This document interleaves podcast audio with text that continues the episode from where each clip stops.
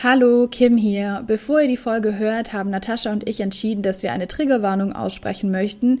Denn in der Folge geht es um Cybergrooming und wir sprechen auch um die Anbahnung von sexuellen Handlungen und sexueller Gewalt gegenüber Kindern und Jugendlichen. Außerdem ist es uns ein Anliegen, darauf hinzuweisen, dass wir auf keinen Fall Cybergrooming und mögliche Konsequenzen von Cybergrooming verharmlosen möchten. Wir haben in der Folge versucht, einen Weg zu finden, über das Thema zu sprechen, der nicht ganz so angsteinflößend und panikmachend ist, wie wir es ansonsten oft erleben. Dennoch möchten wir das Thema nicht verharmlosen. Wenn ihr Kritik oder Anregungen für uns habt, dann könnt ihr uns das gerne schreiben. Wir sind ganz offen dafür an medially.podcast.gmail.com.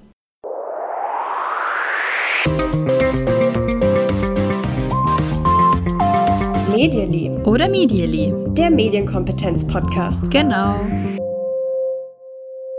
Hallo, herzlich willkommen. Wir sind's wieder beim Medially oder Medially Podcast, dem Podcast mit auf jeden Fall ganz viel Medienkompetenz im Rucksack. Und den Rucksack für euch aufgezogen haben heute wieder. Hallo, ich bin Kim. Und ich bin Natascha. Schön, dass ihr dabei seid. Das finde ich auch schön, dass ihr dabei seid. Wir freuen uns jedes Mal, mit euch zu sprechen. Und äh, starten direkt los, würde ich sagen, oder? Was ist unser Thema heute? Ja, im, im Rucksack ist heute ein, ja, nicht so schönes Thema, kann man sagen, aber eins, das man trotzdem irgendwie schultern und bewältigen muss, würde ich das Ganze jetzt mal so nennen und bezeichnen. Wir sprechen heute über Cybergrooming.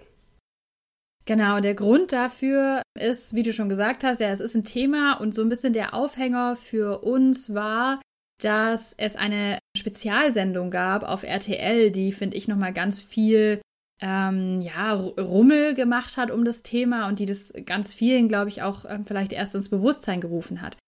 Die ähm, ist jetzt schon ein paar ähm, Wochen zurück, diese Sendung. Vielleicht habt ihr davon gehört.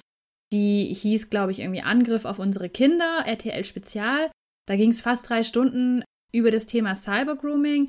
Wie sah diese Sendung aus? Also sie gibt es aktuell auch noch in der RTL-Mediathek, kostet aber Geld.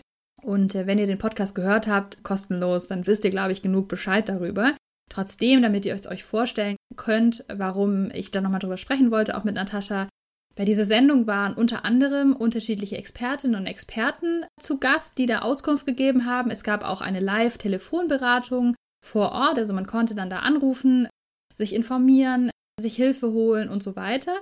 Aber das zentrale Element der Sendung, so habe ich das auf jeden Fall wahrgenommen, war, dass drei junge SchauspielerInnen waren, also zwei Mädels und ein Junge, die waren über 18, wurden eben aber als Kinder hergerichtet und sollten praktisch als Lockvögel im Netz unterwegs sein.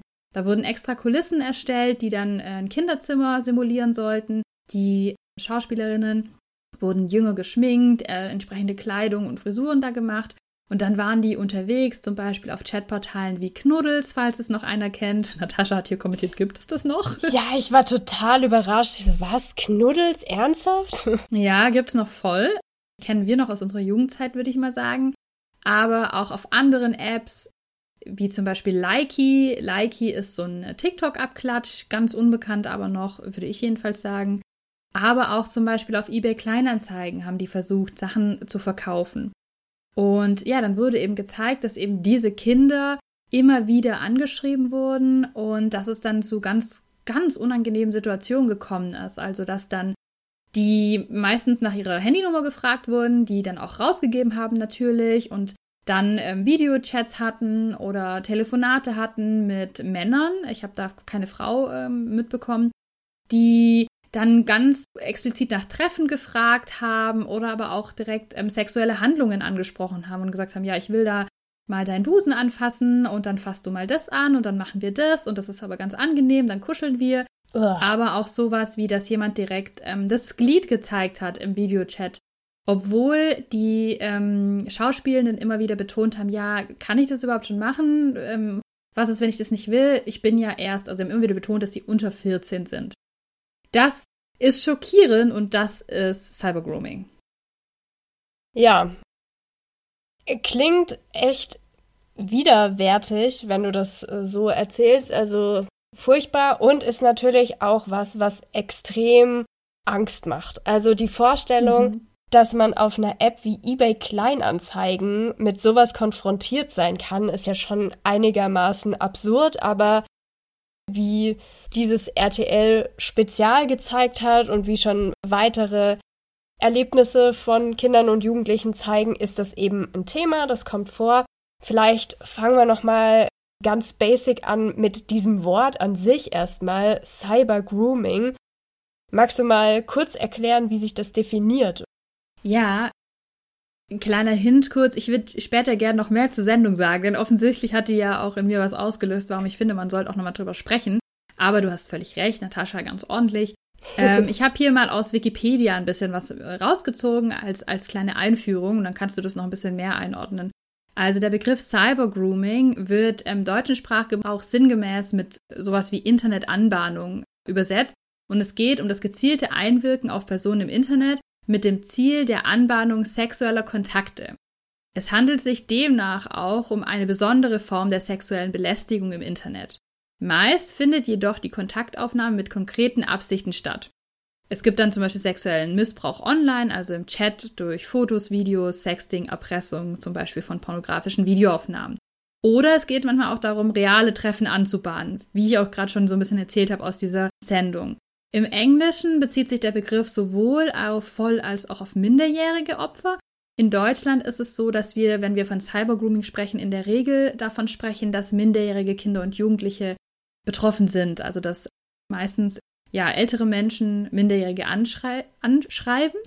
Mhm. Was ich noch ganz spannend fand, ist, dass in Wikipedia auch drin steht, dass die Fallzahlen des strafbaren Einwirkens auf Kinder und Jugendlichen mit technologischen Mitteln angestiegen sind im Jahr 2019 im Vergleich zum Vorjahr, also 2018, und zwar um 34 Prozent deutlich gestiegen sind. Und ganz interessant ist es, dass bei Cybergrooming vermehrt minderjährige Tatverdächtige in Erscheinung treten. Das fand ich auch sehr spannend. Man hat ja immer das Bild, dass es Personen sind, also da hat man einfach ein Bild im Kopf. Ich will da jetzt gar nicht näher drauf eingehen, aber es ist wohl so, dass vermehrt auch minderjährige äh, tatverdächtig sind. Wow, ja, äh, starker, starker Start hier. Ähm, nicht leicht zu verdauen, dieses Thema auf jeden Fall. Ich würde gerne noch mal ein bisschen was zu dem Wort oder zu der Definition an sich sagen. Du hast uns da ja gerade schon perfekt eingeführt. Ich habe auch noch mal eine ganz kurze Definition gefunden bei Schau hin, ähm, dem Portal. Da steht zu Cyber Grooming das gezielte Ansprechen Minderjähriger über das Internet mit dem Ziel, sexuelle Kontakte anzubahnen.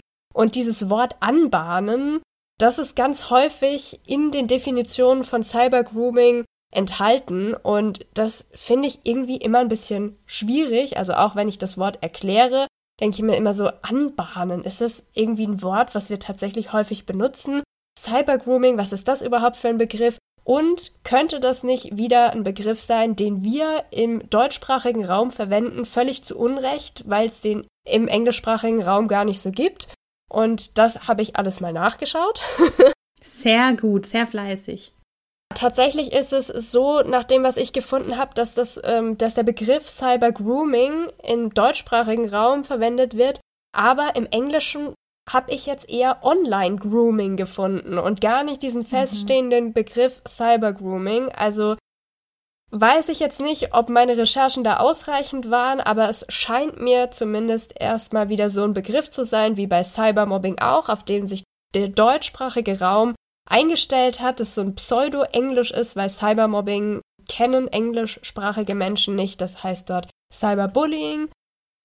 Dieses Online-Grooming scheint mir auch verbreiteter zu sein als Cyber-Grooming. Also das finde ich schon wieder äh, sprachlich auf jeden Fall interessant, dass wir da wieder so eine englischsprachige Variante haben, die wohl von Native Speakern wahrscheinlich gar nicht verwendet wird. Und dann ist ja immer noch die Frage, was machen wir mit dem Anbahnen? Also ich hätte gerne irgendwie ein deutsches, griffiges Wort dafür. Aber ich habe weder eins gefunden, noch habe ich eins im Kopf. Hast du irgendeine Idee, wie wir das besser mm. Fassen könnten, auch auf Deutsch? Also ich kenne halt Grooming, dieses englische Wort. Ich habe da jetzt auch nicht vorher nachgeschaut, sondern kennst du das, wenn man so Wörter im Kopf hat und man hat halt so eine gefühlte Übersetzung. Und Grooming ist ja so, du kannst irgendwie dein, deine Pflanzen groomen, du kannst deinen Garten groomen. Also so, das ist dieses, Umhegen und Umpflegen von etwas mit der Hoffnung, dass da was rauskommt. Ich finde, das, das Wort ist eigentlich gar nicht so schlecht, aber ich habe jetzt auch keine, keine gute deutsche Übersetzung davor.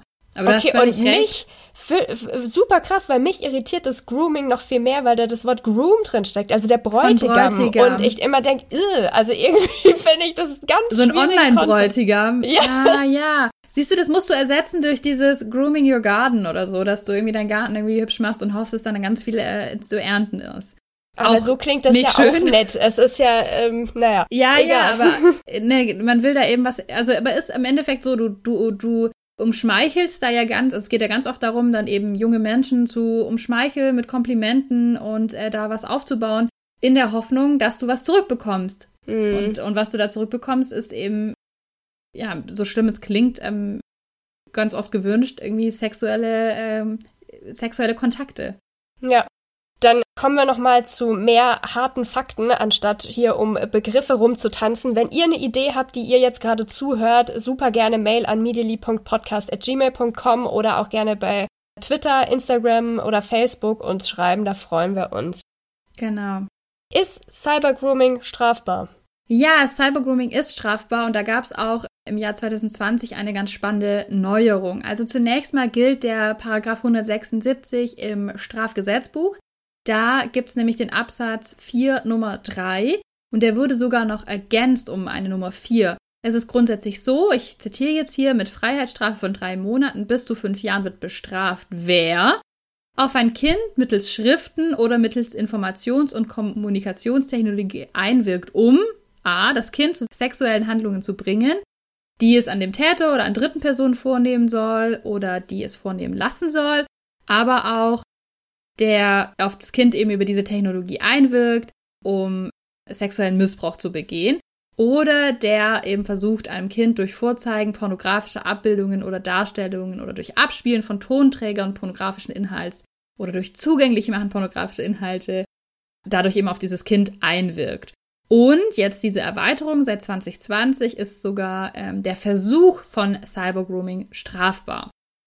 Das bedeutet konkret, dass schon Handlungen, die eventuell zum Missbrauch eines Kindes führen könnten, unter Strafe stehen. Darunter fällt zum Beispiel bereits die Kontaktaufnahme, wenn sie mit der Absicht erfolgt, ein Kind zu sexuellen Handlungen zu bringen. Okay. Und wie gesagt, mit ähm, einer Freiheitsstrafe von drei Monaten bis fünf Jahre kann das bestraft werden. Das ist doch schon mal ein Wort. Also da haben wir wirklich ähm, ganz konkret was in der Hand und auch ganz konkret, was man hier sagen kann oder was das Strafgesetzbuch sagen kann. In der Praxis muss man sagen, also das war jetzt auch mein Eindruck äh, in der Sendung und das ist so ein bisschen so das, was man eben so liest und hört, dass die Rechtsprechung da teilweise aber eben ja nicht zu diesen fünf Jahren geht. Also dass da ganz mhm. oft dann eben mit Bewährungsstrafen äh, gearbeitet wird. Und das ist natürlich wahnsinnig schockierend und ja, deprimierend für ähm, Eltern zum Beispiel von Betroffenen, ja, wenn die dann sehen, Mensch, meinem Kind ähm, ist hier sowas widerfahren und der Täter, und es sind in der Regel Täter, so wurde es in der Sendung auf jeden Fall dargestellt, der hat jetzt äh, drei Monate auf Bewährung bekommen. Das fühlt sich dann halt wenig an. Ne? Mhm. Ja, wir haben ja auch ganz viele andere Delikte in Deutschland, bei denen ganz klar ist, was für eine Strafe darauf steht oder die ähnlich drastisch oder deutlich drastischer ist und trotzdem begehen Menschen diese Straftaten. Strafen allein, das wissen wir, werden nie dazu ausreichen, um Menschen komplett davon abzuhalten, irgendwas Verbotenes zu tun. Das ist natürlich ein Irrglaube. Die Frage ja. ist natürlich eher jetzt, wir wissen, dass es dieses Phänomen gibt. Was kann man denn tun? Was konkret kann man jetzt Eltern, Menschen, die mit Kindern und Jugendlichen arbeiten, sagen und was kann man Kindern und Jugendlichen selbst sagen zu diesem Thema? Ja, ich finde, das ist ein ganz wichtiger und spannender Punkt und auch, ich glaube, der, an dem wir halt am ehesten ansetzen können, weil wir sind eben nicht die Person, die ja Urteile sprechen und wir sind auch nicht die Person, die in den Plattformen sitzen, weil natürlich könnte man auch da angehen und sagen, was können Plattformen noch tun, vielleicht dazu noch später was. Mhm. Aber was können wir denn machen in unserer Arbeit mit Kindern? Und ich finde, grundsätzlich ist es so, vielleicht hast du das früher auch gelernt. Ich habe ganz früh gelernt, wenn du allein in den Kindergarten gehst, allein in die Grundschule läufst, geh nicht mit fremden Leuten mit. Du, du, ja. du brauchst nicht mit fremden Leuten sprechen, du steigst schon gar nicht zu fremden Leuten ins Auto, auch wenn die ganz nett anbieten, komm, ich nehme dich mit. Das machst du nicht. Und ich finde, das ist so eine Regel, die wir aus dem, ich sage es mal in Anführungszeichen, normalen Leben kennen, die man einfach auch aufs Online-Leben übertragen kann. Also, dass es einfach klare Regeln gibt. Ein ganz großes Problem, wenn ich da ganz konkret werde, ist ja, dass natürlich Täter wissen, ich kann über die Plattform selbst vieles nicht machen. Ja, da wird äh, vielleicht gefiltert, da werde ich gesperrt, da kann ich vielleicht natürlich keine Videotelefonie machen. Also ist ganz schnell der Schritt bei Tätern zu sagen, komm, lass doch mal über deine Handynummer schreiben. Lass mhm. uns doch mal da schreiben. Hat sich in der Sendung auch gezeigt. Und da finde ich, ist eine ganz klare Regel. Du gibst deine Handynummer nicht raus an Leute im Internet. Also das ist so eine Regel, wo ich zum Beispiel finde, die ist auch nicht so schwer umzusetzen. Also Gespräche natürlich, da können wir, glaube ich, noch länger drüber sprechen, aber jetzt hau mal du raus deine Tipps. Also ich, ich finde erstmal das, was du gesagt hast, total klar und einleuchtend und auch wie schön, dass wir an der Stelle mal so einen eindeutigen und klaren Tipp geben können. Das ist ja manchmal ein bisschen schwierig in der Medienpädagogik, wenn wir oft sagen, es kommt drauf an. Da ist es ja mhm. wirklich eine, eine schöne, einfach zu handhabende Regel. Keine Handynummer rausgeben an Unbekannte im Internet. Und Adresse, also das sollte ja klar sein, ne? Also ja. ich gebe keine Kontaktdaten zu mir raus und auch meine Handynummer nicht, auch nicht meinen Instagram-Namen oder so, ne? Also all mhm. diese Plattformen, wo man irgendwas weiterführen kann, ja. gebe ich nicht raus. Man kann an der Stelle natürlich auch ähm, technisch noch ein bisschen vorbeugen. Ich sage hier bewusst ein bisschen, weil der technische Jugendmedienschutz alleine wird das Problem nie lösen und wird keine hundertprozentige Möglichkeit sein, um Kinder effektiv vor Grooming zu schützen. Aber natürlich kann man in verschiedenen Apps Sicherheitseinstellungen beachten, dass Kinder nicht angeschrieben werden können von Unbekannten. Das. Profil auf Privat stellen, alle solche Sachen, die schon mal helfen können, das Ganze so ein bisschen abzufedern, da nicht zu schnell alle Tore zu öffnen. Ja. Das kann man auf jeden Fall einstellen und dort auch mit dem Kind eben darüber sprechen, warum man jetzt diese Einstellungen vornimmt, was, was der Grund dafür ist. Das finde ich auch und da finde ich es auch ganz spannend dazu. Also ganz viel in der Kritik stand ja auch immer TikTok, dass eben da ganz viel Kontakte auch aufgebaut wurden durch Erwachsene zu Kindern. Und TikTok hat ja schon Anfang des Jahres da Schritte unternommen und eben gesagt, wenn du unter 18 Jahre bzw. unter 16 Jahre alt bist, ist dein Konto grundsätzlich mal privat gestellt. Äh, für unter 16-Jährige ist es auch nicht möglich, dass man denen Nachrichten oder Kommentare schreibt. Die können das auch nicht mehr umstellen. Nachrichten können nur geschrieben werden, wenn man sich gegenseitig folgt. Also die Plattformen gehen da schon Schritte und von Instagram weiß man jetzt auch, vielleicht wenn ihr den Podcast hört, ist es schon so, dass die ähm, da ganz stark dran arbeiten, die Privatsphäre zu verbessern und die wollen zum Beispiel ein Programm entwickeln, das eben das Alter erkennen kann anhand des Nutzungsverhaltens und dadurch dann auch erkennen kann, was ist denn verdächtiges Verhalten. Die wollen dann zum Beispiel Profile von älteren Menschen, die sich verdächtig verhalten. Also ich könnte mir vorstellen, zum Beispiel, die auf Accounts von Jüngeren regelmäßig gehen, sich da Bilder anschauen, ähm, die vielleicht auch jüngere Accounts öfter kontaktieren, diese dann entsprechend dafür sperren. Die wollen dann den, den Kindern, denen sowas passiert, mehr in diesen Nachrichten anzeigen. Du kannst es auch blockieren, du kannst diese Person melden. Also da wird schon ein bisschen was gemacht. Ich will jetzt nicht sagen, es ist jetzt super und alles ist gut, mhm. aber ähm, da wurde das Problem zumindest erkannt und es scheint, als würden die sich da auf den Weg machen. Ja. Eine vermeintliche Lösung könnte ja jetzt sein, einfach zum Kind zu sagen, okay, du darfst keine Apps mehr nutzen, in denen Chatfunktion möglich ist, in denen man irgendwie Kontakt zu dir aufbauen kann.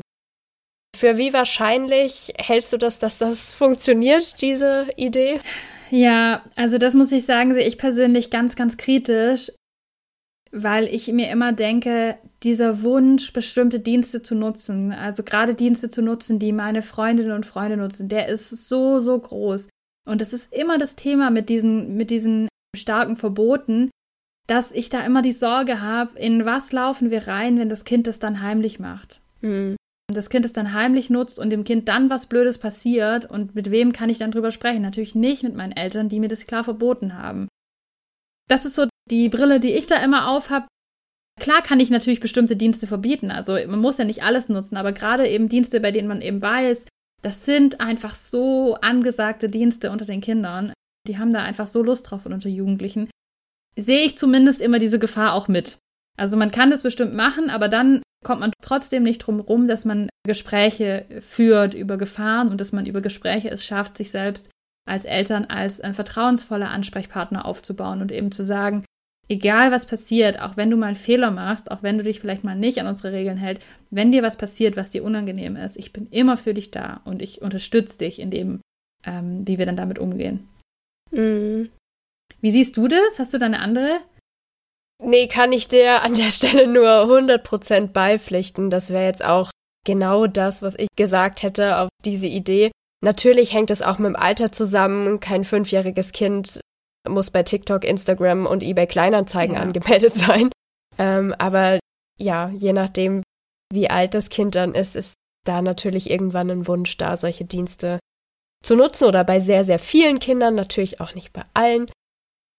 Und da denke ich auch, dass die Prävention und das Anbieten als Gesprächspartner auf jeden Fall der bessere Weg ist als strikte Verbote. Wer unseren Podcast schon öfter gehört hat, kennt die Einstellung. Es ist jetzt ist nicht Ding, ne? wirklich Neues, aber es äh, ist heute natürlich noch mal wirklich sehr dramatisch, denn ganz ehrlich, man möchte ja gerne vermeiden, dass sein Kind solche Nachrichten, Bilder zugeschickt bekommt, Sachen, die das Kind vielleicht auch verängstigen können, mhm.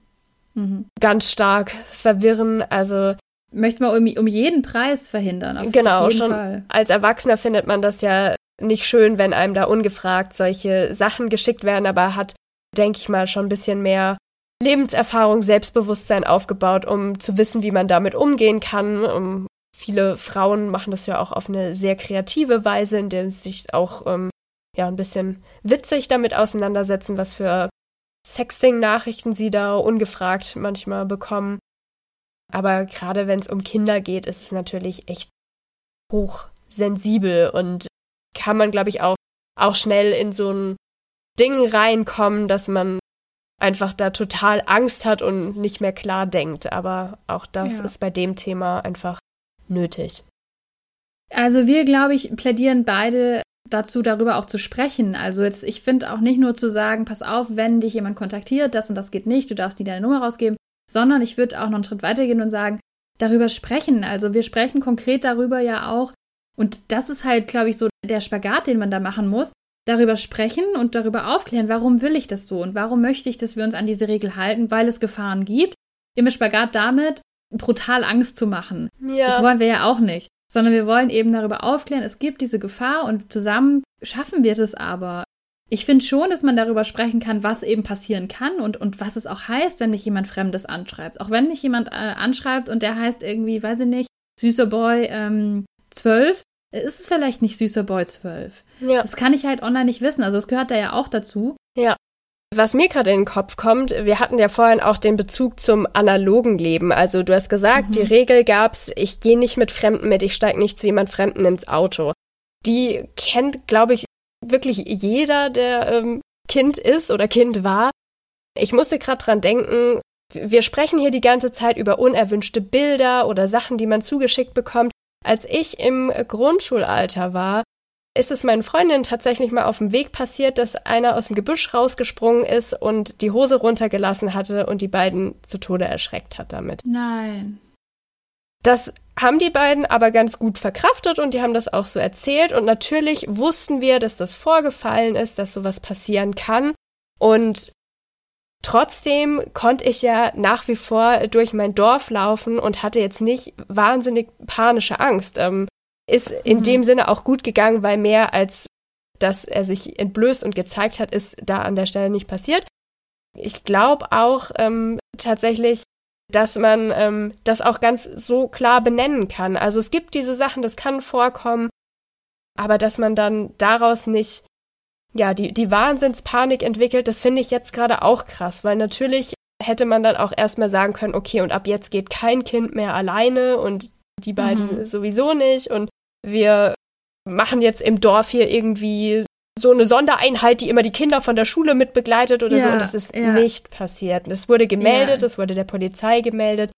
Worauf ich hinaus wollte, diese Dinge passieren nicht erst seit es das Internet gibt. Es gibt jetzt nur wieder einfach einen anderen Weg für Menschen, die so Kontakt zu Kindern suchen. Das ist ja, eklig, genau. das ist blöd, aber es ist eine Sache, die eben passieren kann und die auch besprochen werden muss.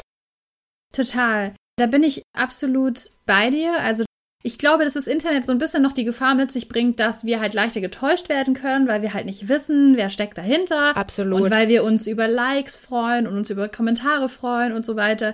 Das macht es für mich noch so ein bisschen schwieriger, aber auch da kommt es am Ende drauf an. Es ist einfach wichtig, dass Kinder das Gefühl haben, ich kann darüber sprechen und ich kann mhm. das erzählen.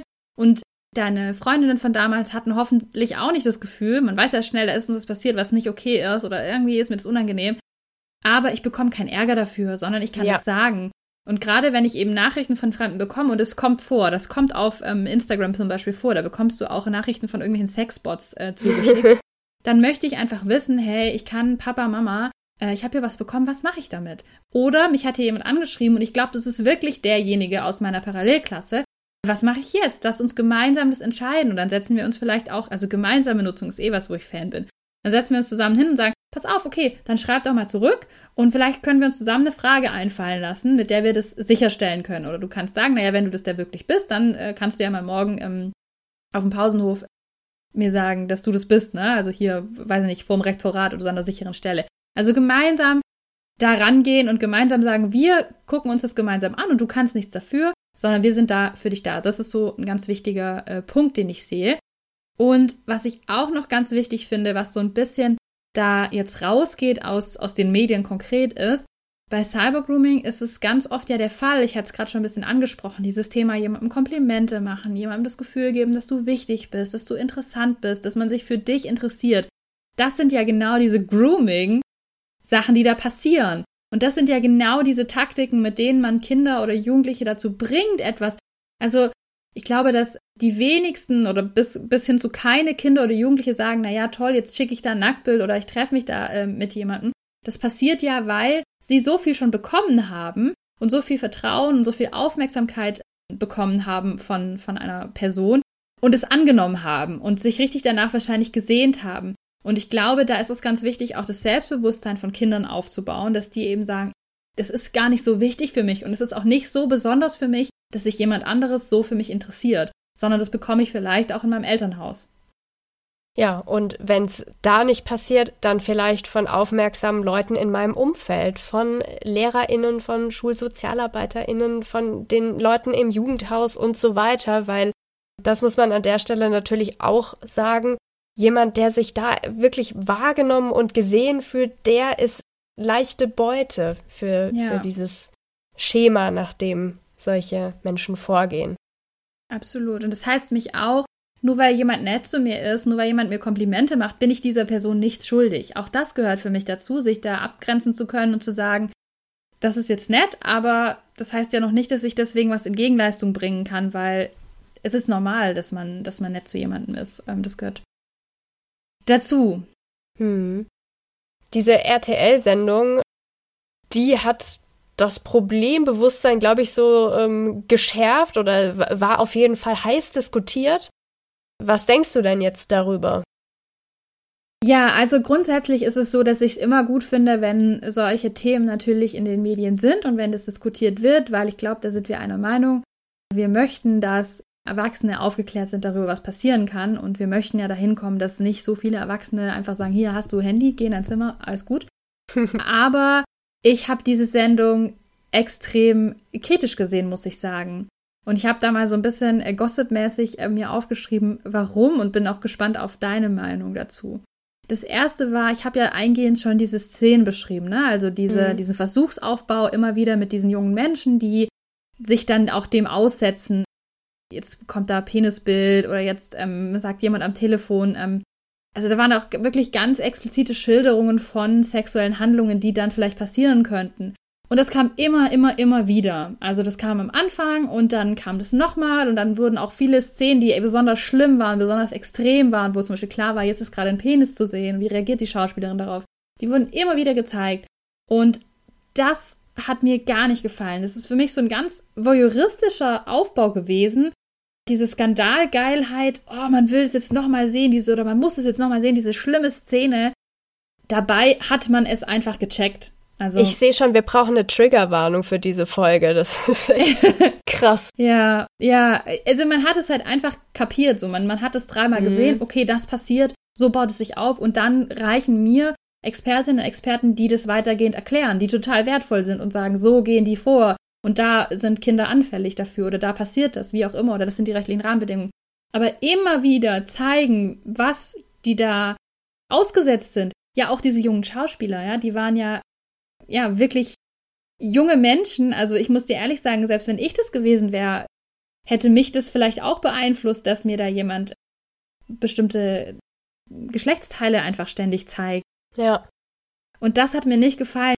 Immer wieder auf diesen Skandal drauf zu hauen. Natürlich, Fernsehlogik, ne? Man mhm. bleibt halt deswegen dran. Ja. Aber das ging halt irgendwie für mich auch auf Kosten der jungen äh, Schauspielerinnen, die da dabei waren. Und ich frage mich auch, und da bin ich auch gespannt, was du dazu sagst, wartet man da nicht auf immer auf noch was krasseres? Die Sendung geht jetzt drei Stunden, was kommt jetzt noch krasses? Und mhm. stumpft man dann irgendwie auch ab? Frage ich mich. Das sind berechtigte Fragen, könnte ich mir vorstellen, dass, äh, dass das passiert.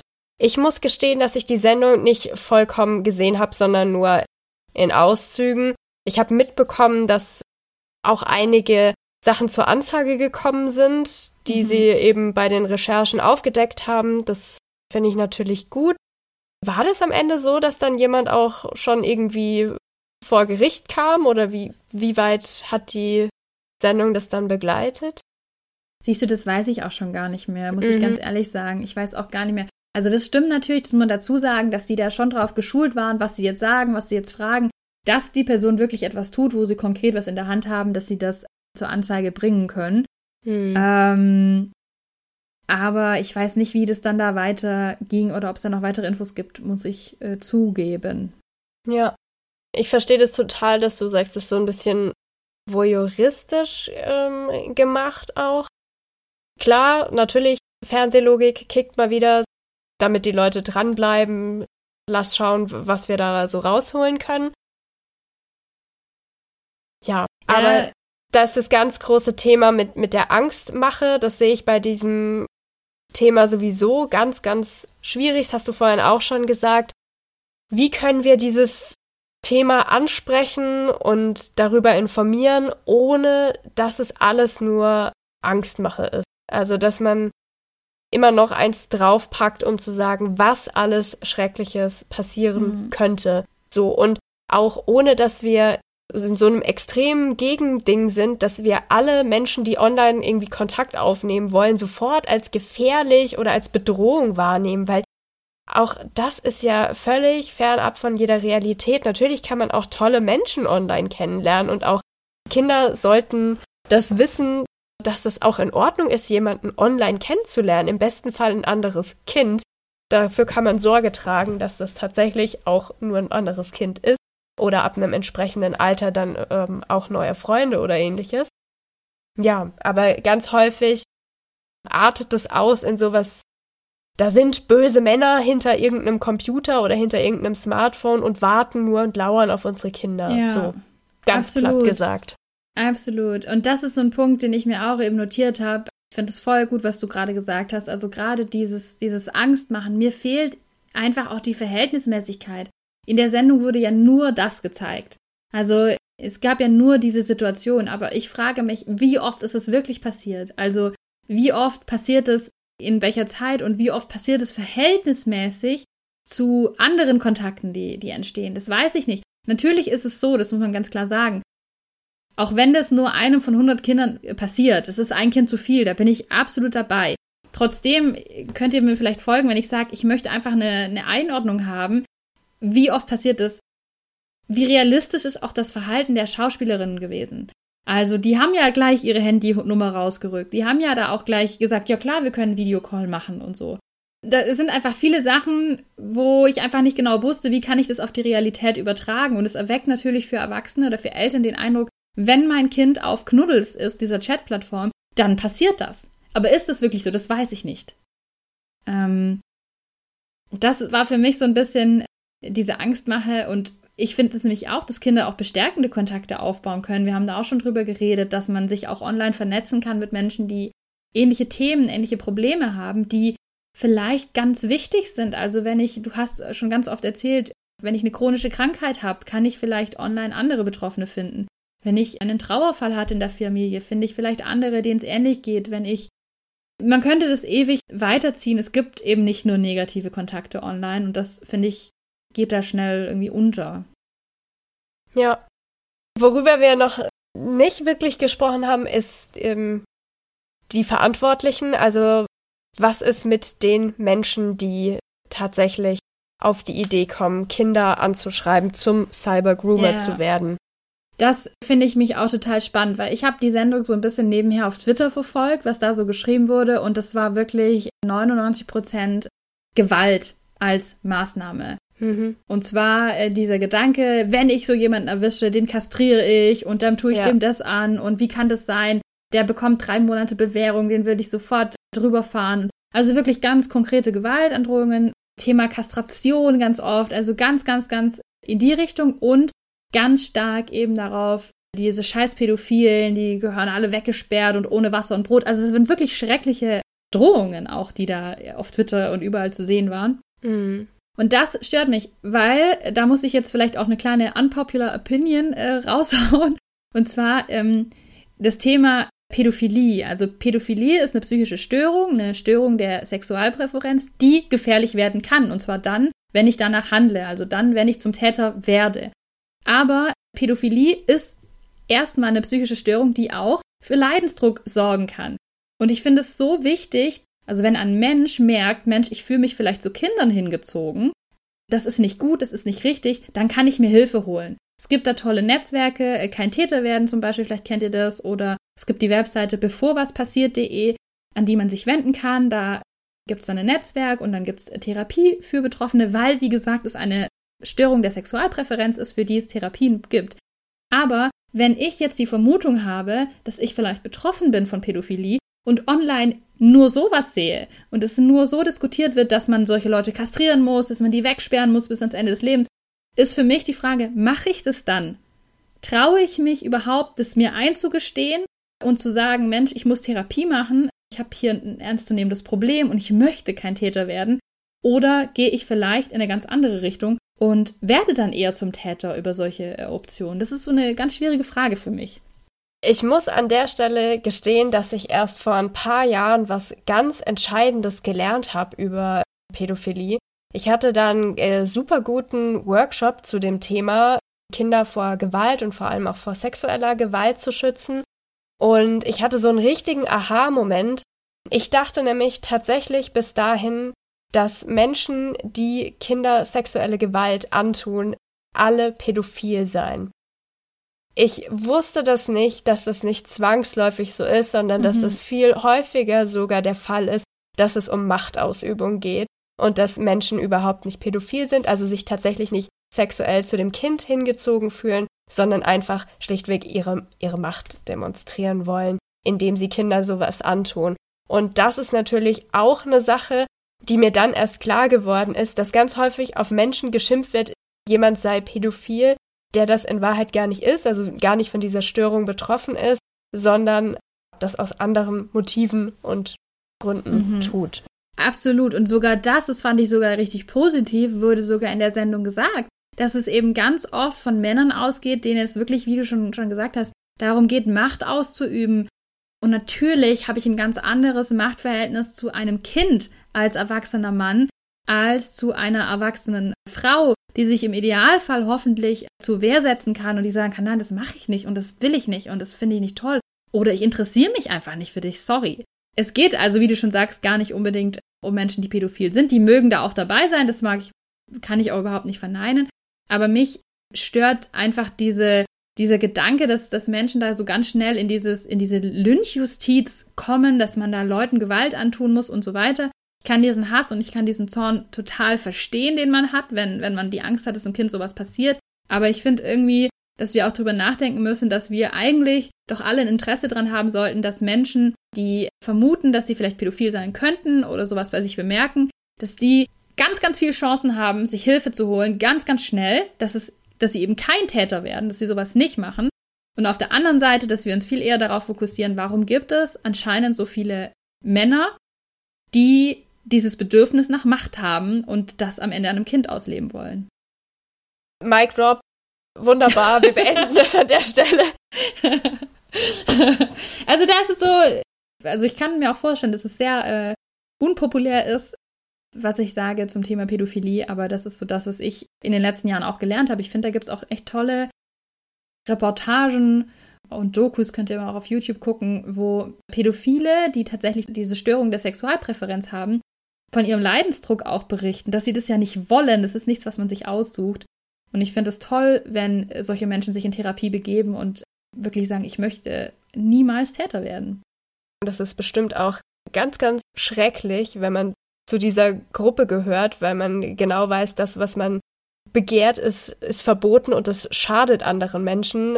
Ist nicht einfach, deswegen auch da finde ich, es nützt sich da Wissen anzueignen von Leuten, die, die darüber aufklären können. Wir sind dafür jetzt natürlich auch keine Expertin, absolut nicht. Aber ähm, dass wir das jetzt auch mit ansprechen, gehört für mich dazu, wenn wir über, mhm. das, über das Thema schon sprechen, weil jetzt die, die Täter auszuklammern an der Stelle, ähm, fände ich ja. auch schwierig.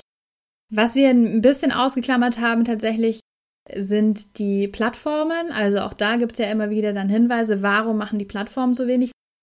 Ich weiß nicht so genau, was man dazu sagen kann. Es ist ja schon so, dass die Plattformen schon Sachen machen. Sicherlich könnten die mehr machen, da kenne ich mich aber nicht gut genug aus, als dass ich dann eine Meinung dazu haben könnte. Ich würde mir natürlich wünschen, dass man alle Maßnahmen, die gehen, ergreift. Aber es ist schon so, dass, wie gesagt, ja Täter in der Regel versuchen, ganz schnell, ganz, ganz schnell auf, aus den Plattformen rauszukommen und ganz schnell aufs Telefonieren, aufs Schreiben über Smartphone, über WhatsApp und so weiter auszuweichen.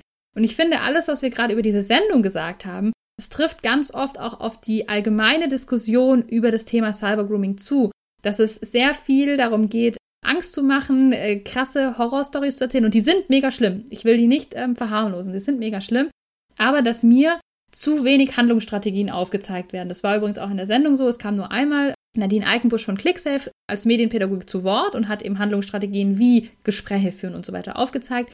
Ansonsten, ja, waren da eher so technische Schutzmaßnahmen und so weiter. Und dann war auf Twitter zum Beispiel ganz groß, dass alle eben geschrieben haben, nehmt euren Kindern die Geräte weg und mhm. mein Kind, wenn ich Kinder habe, das darf das nicht nutzen, bis es 18 ist, anders geht es ja nicht. Das haben wir ja vorher schon gesprochen, warum ja. wir das so kritisch sehen. Ja, ähm, wie kommen wir denn jetzt raus aus der Nummer hier? Handlungsstrategien sind einfach ein Thema. Also man muss irgendwie Handlungsstrategien haben, oder? Ja, auf jeden Fall. Also ich glaube, wir kommen wieder zurück zu dem, was wir jetzt schon gesagt haben für Familien und für Eltern gerade. Ich habe noch ein ganz tolles Video gefunden aus Neuseeland. Das mhm. würden wir euch auch mal, wenn du das gut findest, in die Show Notes packen. Ich finde es mhm. nämlich ein super Diskussionseinstieg auch für eine Schulklasse. Es ist ein englischsprachiges Video, aber man versteht es recht gut. Man kann es ja auch mit Untertiteln vielleicht anschauen. Es geht nur um eine Minute ungefähr. Und ähm, es ist, glaube ich, das erste und einzige Video, was ich gesehen habe, was eine Handlungsstrategie als Lösung da drin schon vorschlägt. Also da sieht man eine Mutter, die äh, es wird geklingelt, da steht ein ähm, Mann vor ihr und stellt sich vor und sagt, er möchte zu ihrer Tochter. Soweit das Szenario kennen wir schon aus anderen Aufklärungskampagnen mhm. und so weiter. Ja, und dann stellt sich raus, dass das ein Online-Groomer ist. Sie verwehrt ihm den den Weg nach drinnen. Das Mädchen kommt, sieht ihn. Es gibt die Auflösung, dass sie natürlich auch nicht gedacht hat, dass er so alt ist, dass er dahinter steckt. Und die Mutter, super cool, sagt dann, oh, wir müssen darüber reden. Ich sehe, was hier gerade los ist. Wir müssen jetzt mal sprechen, was, was hier gerade vorgefallen ist und sagt zu ihm nur, aber du bist nicht eingeladen und macht ihm die Tür zu. Ohne ihn zu beleidigen oder sonst was, finde ich, super gut, ohne krass Angst zu machen, dieses Thema mhm. zu nehmen und sogar eine Handlungsstrategie noch mit eingebaut. Also mhm. das fand ich mal vorbildlich, wie das gelöst wurde in diesem Video. Cool. Das machen wir euch auf jeden Fall in die Show Notes. Die findet ihr übrigens immer auf www.medially.de auf unserer kleinen schnieken Podcast-Seite. Auch natürlich, das vielleicht noch da als Anknüpfung, zu wissen, was es für rechtliche Rahmenbedingungen gibt. Also die Mutter hätte in dem Fall natürlich auch sagen können, ähm, ja gut, äh, wir reden darüber, aber ich rufe auch die Polizei, wartest du bitte im Vorgarten, weil die Polizei kommt jetzt. Ne? Also das kann man, das finde ich auch wichtig, dass man auch ja. als Eltern und vielleicht auch ab einem gewissen Alter als Kinder schon weiß, Moment mal, ich habe hier auch Rechte, die, die ich einsetzen kann. Absolut, ja. Wissen ist ein Thema. Ist ein Thema und wir lernen ständig Neues dazu und jetzt bin ich richtig gespannt, was sich da hinter Nataschas Notizen versteckt in unserem kleinen und feinen Bereich. Was hast du diese Woche gelernt, Natascha? Also, ich habe einer Freundin, die Schulsozialarbeiterin ist, unseren Podcast geschickt, beziehungsweise eine Folge, weil sie mich konkret nach was gefragt hatte. Und die Folge war schon ein bisschen älter. Sie hat mir dann Feedback gegeben und hat gemeint, weißt du, was mir gleich aufgefallen ist? Ihr gendert gar nicht im Podcast. Und ich habe ihr dann äh, geantwortet, habe gesagt, ja, du hast recht. Ähm, damit bin ich immer noch so ein bisschen am Ausprobieren, was passt, wie kann ich gut sprechen. Ich möchte das eigentlich gerne machen. Ich weiß manchmal nicht genau wie, manchmal rutscht es mir auch raus, bevor ich drüber nachgedacht habe, dann schiebe ich noch irgendwie was hinterher. Aber so grundsätzlich ähm, hat sie damit recht gehabt. Also so wirklich gendergerechte Sprache verwende ich aktuell noch nicht. Also da kann ich absolut was dazulernen und ich habe eine ganz tolle Idee kennengelernt auf Deutschlandfunk Nova, als ein Radiosender, wie man entgendern kann und zwar nach Fettberg heißt die Methode. Und das klingt dann so. Alle Schülis und alle Lehris, Lehris versammeln sich. Okay, hast du schon rausgefunden? Wir machen einfach IS ans Ende. Genau, beziehungsweise ein Y für die Einzahl. Im Plural ist es dann YS und in der Einzahl ist es ein Y. Und da sind dann alle mit gemeint. Wenn der, äh, nein, das, das ist wichtig. Wenn das Schüli zu spät kommt, dann weißt du jetzt nicht, war das ein männlicher Schüler oder eine weibliche Schülerin oder ein äh, Transkind. Genau, das ist die Idee, habe ich so noch nie gehört und fand ich auch eine spannende Art auf jeden Fall darüber mal nachzudenken, ob das nicht auch eine Möglichkeit wäre, wie man das abseits von Gender Stern oder Doppelpunkt oder Unterstrich oder es gibt so viele Möglichkeiten, ob das eine Möglichkeit wäre, die für den Sprachgebrauch machbar wäre. Ich habe noch keine abschließende Meinung gefunden, aber ich fand's mhm. spannend. Das habe ich gelernt, dass es das gibt, Entgendern nach Fettberg. Voll interessant. Voll interessant. Ich kenne nur dieses, ähm, es gibt doch irgendwie in Stockholm so einen Kindergarten, die haben, also in, auf Schwedisch gibt es sie und er auch, äh, Han und Hun, und die haben hen als neutrales Pronomen eingeführt. Das hört sich so ein bisschen danach an. Mhm. Ja, ich glaube, da sind die Aufschreie dann wieder groß. Oh mein Gott, die deutsche Sprache, äh, bla bla bla. Ich finde es aber auch mega spannend, was du angesprochen hast, weil ich finde, man kann auch an unserem Podcast voll die Entwicklung sehen. Also ich muss auch sagen, ich mache das auch noch nicht perfekt und ich mache es auch noch nicht immer und ich wünsche mir da auch besser zu werden. Aber ich würde sagen, dass wir jetzt in den, in den letzten, äh, wenn man die letzten fünf Folgen mit den ersten fünf Folgen vergleicht, da sieht man auch so einen Prozess und das finde ich auch cool. Ja, auf jeden Fall. Was hast du denn gelernt? Ja, du, Thema Prozess ist überhaupt keine gute Überleitung zu dem, was ich komme, was ich jetzt sagen will. Aber wir können ja mal so tun. Ich habe was gelernt und zwar gibt es, und ich habe keine deutsche Übersetzung für dieses Wort gefunden, also wenn ihr euch damit auskennt und äh, Biologinnen seid, dann könnt ihr mir vielleicht sagen, was heißt eigentlich Mast Fruiting? Denn es gibt bei Hickories, jetzt fragt ihr euch, was sind eigentlich Hickories? Auch dafür gibt es irgendwie kein, da habe ich kein deutsches Wort gefunden. Hickories sind äh, verschiedene Nussbäume, zu denen unter anderem auch die Pekanuss gehört, die wir, denke ich, alle kennen, ne? Ja. Und die machen was und das fand ich mega spannend. Hickory-Bäume, zu denen eben auch Pekanüsse gehören, machen Mast Fruiting. Das heißt, die sprechen sich untereinander ab und es gibt nur alle paar Jahre mega viele Nüsse. Und jetzt könnte man sagen, okay, jetzt stehen da irgendwie fünf Pekanüsse und die fünf, die da zusammenstehen, die hauen dann zusammen alle drei Jahre oder keine Ahnung, alle fünf Jahre oder alle zwei Jahre richtig viel Nüsse raus.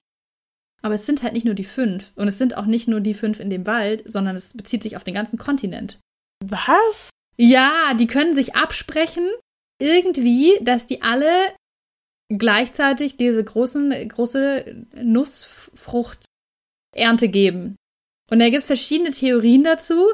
Und das fand ich mega spannend. Also richtig viel Theorien. Crazy. Es gibt zum Beispiel Pilze an den Wurzeln, mit denen man kommunizieren kann, würde aber nicht den ganzen Kontinent erklären. Jetzt hat man Wind aktuell da als, als Thema.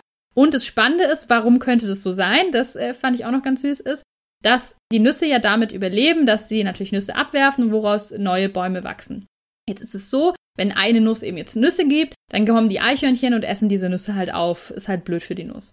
Und wenn die jetzt unregelmäßig viel Nüsse geben würden, dann würden halt einfach so langsam alle Nüsse weggegessen werden. Was da wohl irgendwie passiert ist, dass man praktisch so ein Mast-Fruiting-Jahr hat, dann kommen einfach mega, mega viele Nüsse. Die können die Eichhörnchen gar nicht alle aufessen, also die Nuss überlebt. Aber die Eichhörnchen haben auf jeden Fall genug zu essen. Deswegen haben sie mehr Junge und können die Junge auch eher durchbringen. Jetzt gibt es im nächsten Jahr mega viel Eichhörnchen. Wenn jetzt die äh, Nussbäume wieder so viel Nüsse werfen würden, würden alle Nüsse aufgegessen werden. Also keine gute Idee, dann im nächsten Jahr so viel Nüsse zu werfen. Aber jetzt passiert noch was. In diesem Jahr können die Füchse ganz viele Junge haben und die Junge alle durchbringen, weil es so viele Eichhörnchen gibt. Und dann werden die ganzen Eichhörnchen im nächsten Jahr von den Fuchsjungen wieder aufgegessen. Oder halt von den neuen Füchsen aufgegessen. Und dann ist natürlich wieder eine gute Zeit, um Nüsse zu haben. Meine Güte, wie alles miteinander zusammenhängt. Es ist, es ist so krass. Verrückt. Hammer. Ist so, ich fand's auch. Das ist richtig krass. Haben wir wieder was gelernt, oder? Haben wir wieder was gelernt. Wir hoffen, ihr auch und wir hoffen, es war unterhaltsam, trotz schwerem Rucksack heute. ja, schwerer Rucksack. Wir sind auch gespannt auf euer Feedback dazu und ich sage auch schon im Vornherein, wenn ich mich irgendwie zu unsensibel äh, geäußert habe, dann tut mir das auf jeden Fall leid. Kann ich total verstehen und ich bin da auch ganz offen für kritisches oder konstruktiv, vor allem konstruktives Feedback an uns, an medially.podcast. Immer gerne. At gmail.com, über Insta, über Twitter. Wir sind übrigens, das haben wir doch gar nicht gesagt mit Insta. Sag mal was zu Insta. ähm, wir sind jetzt ein bisschen aktiver auf Instagram. Wir nehmen euch ab und zu in den Stories mit in unseren Medienpädagoginnen-Alltag. Also wenn ihr Lust habt, guckt da auch gerne mal rein. Ab und zu gibt es kleine Stories, was wir gerade so machen, was uns im Kopf rumgeht, womit wir uns beschäftigen. So ist das nämlich. Und dann sehen wir uns auf Insta, würde ich sagen. Bis Insta. Kann man jetzt sagen? Nicht, nicht tschüss. bis demnächst mal bis Insta. Ähm, Oder tschüss. bis zur nächsten Folge. ja, genau Ciao. Ciao.